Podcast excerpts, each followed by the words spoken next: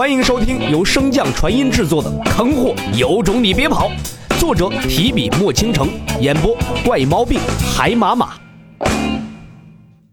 第二百一十二章，打死了我可不负责啊。洛尘真的没事吗？冰璃木和凌轩二女异口同声的向着司徒庭轩问道。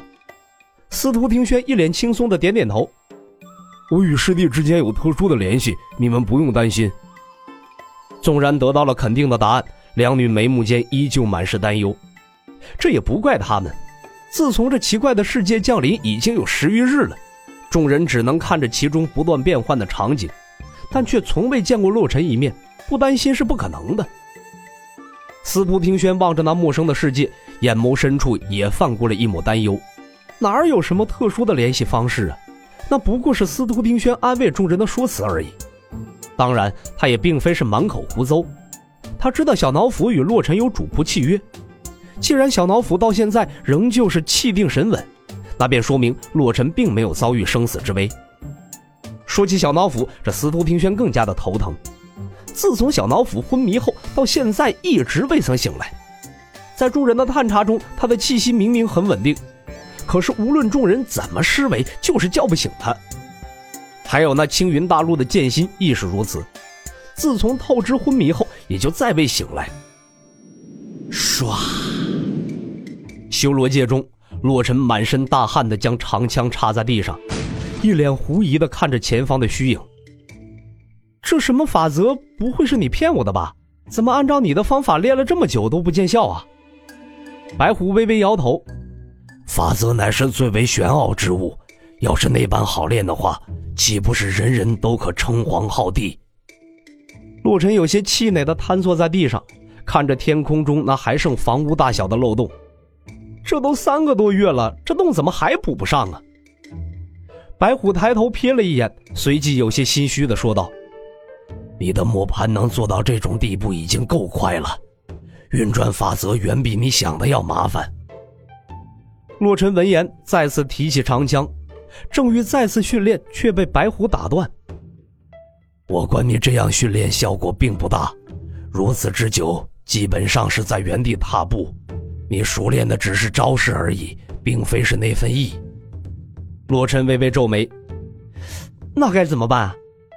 稍等一下。话落，白虎的身影顿时钻入洛尘的身体，消失不见了。片刻后，一个睡眼惺忪的小龙便被白虎提了出来。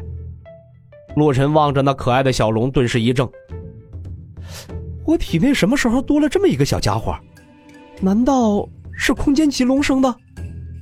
别瞎猜了，这就是棘龙，只不过刚渡完劫，正在重新幻化。渡劫？洛尘不可思议的看着眼前的小龙，他在我身体里渡哪门子劫呀？没文化真可怕。白虎吐槽一声，才解释道：“到了大地这一级，纵然真身陨灭，也会在这方世界留一颗种子。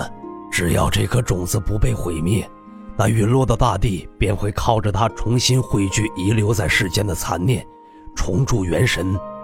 在之后，便可找一个满意的身体寄生或者夺舍。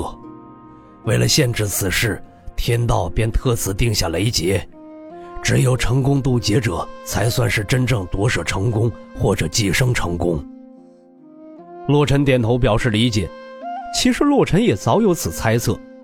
既然古魔如此难被彻底杀死，那这些个大能要是真的这么容易就陨落了，估计这洪荒世界早就没有人族什么事儿了。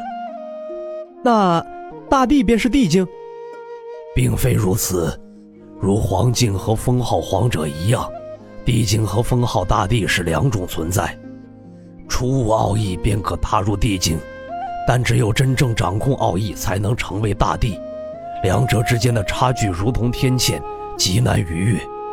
像棘龙，在他全盛时期，一龙屠杀百位帝境不是问题。洛尘闻言，目瞪口呆地转头看向那蠢萌的小龙。当然，棘龙本就是半步踏入圣境的存在。可一旦踏入大地之境，再弱也能随意屠杀地境，不像你现在的境界，有可跨境而战，甚至跨两境都能全身而退。当你踏入黄境之后，便会知道，每一个境界之间的跨度究竟是有多大。那些差距根本不是凭借天赋便能弥补的。听着白虎的讲述，洛尘才明白过来，原来之前自己一直坐在井中，以为自己看到的便是整个世界，直到现在跳出了井，才发现这世界远比自己想象的要大得多得多。看着洛尘眼中的期盼和兴奋，白虎毫不留情地打击道：“先别高兴得那么早。”像你不曾见到的境界一般，在那种世界之中，竞争和杀戮也远比你想象中的要多得多。等你真的踏入黄境，那时候我等再也无法像现在这般帮你了。到时候能依靠的只有你自己。所以你如今最重要的任务就是提升境界，多准备些底牌和保命手段。洛尘只以手中的长枪和眼中的战意，以示回应。好小子！白虎看着洛尘这副模样，极为欣慰的赞叹一声，随后一脚将空间棘龙踢出。睡睡睡，一天就知道睡。挨了一脚，原先睡眼惺忪的小龙顿时清醒了过来，听到白虎口中的骂声，连忙抖了一下身子，看向洛尘道：“小子，准备好挨揍了吗？”不等空间棘龙说完，洛尘的长枪便已刺出。正如自己那坑人的老爹所说那般，在对战之时，讲究仁义道德的情况就只有一个，你在求死。不知为何，洛尘正儿八经学习的道术极少派上用场，反而在这些邪魔歪道上越走越远，一去不回头。千面枪在此处世界的加持下，如同鬼魅般瞬间消失不见，在现实却已经到了空间棘龙的眉心处。空间棘龙不愧是半只脚踏入圣境的存在，几乎在千变出现的同时，便已经归入虚空。随即，洛尘便如破麻袋一般吐血飞出。好不容易稳定住身形，洛尘一脸警惕地望着远方并未乘胜追击的空间棘龙。虽然表面平静，可是内心早已是滔天巨浪。听波在全力运转中，竟然未能探查到他的踪迹。或者在刚刚探查到自己便已经被抽飞了出去，这还是第一次遇到听波探查不到的波动，或者说来不及反应的波动。远处的小龙打了个哈欠，有什么本事尽管用，千万别留手，要不然……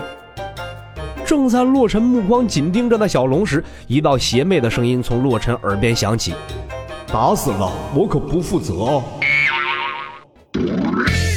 集播讲完毕，感谢您的收听。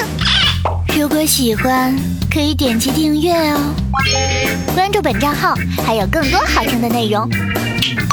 还不快动动你的手指头！